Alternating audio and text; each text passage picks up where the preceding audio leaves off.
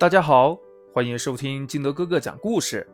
今天我们继续来讲《豆豆学习记》第三章：养成阅读好习惯。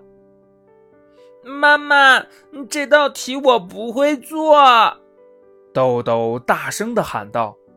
听到豆豆的喊叫声，坐在客厅的豆妈赶忙放下手里的活儿，走了过去。豆妈看了豆豆所说的题。原来是一道阅读小短文，是爸爸和儿子之间的一段对话。问题则是哪句话是爸爸说的，哪句话是儿子说的？问题的答案读了短文一眼就能看出来，但豆妈还是耐心的给豆豆打比方讲解。可是讲了半天，豆豆仍不明白哪句话是爸爸说的。那句话是儿子说的，这让豆妈觉得有些无力。在豆妈看来，豆豆的阅读能力太差了，每一次遇到阅读短文，他就这样。答案明明就在短文里，可是他就是找不出来。再这样下去可不行，要想个办法来提升豆豆的阅读能力。豆妈想，于是豆妈去接豆豆放学的时候，特意向张老师请教了阅读的方法和技巧。一回到家，就要求豆豆按照张老师所说的看、读、问、习的步骤来阅读短文。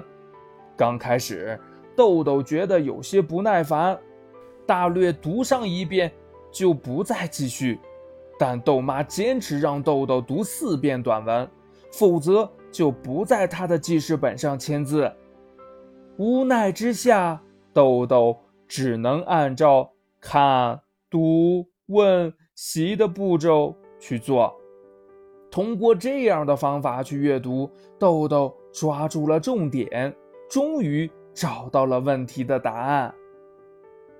阅读能力是小学生学习中。极其重要的组成部分，但若没有科学的阅读程序和阅读方法，就难以领会、理解、掌握所面对的阅读材料，自然也达不到高效阅读的目的。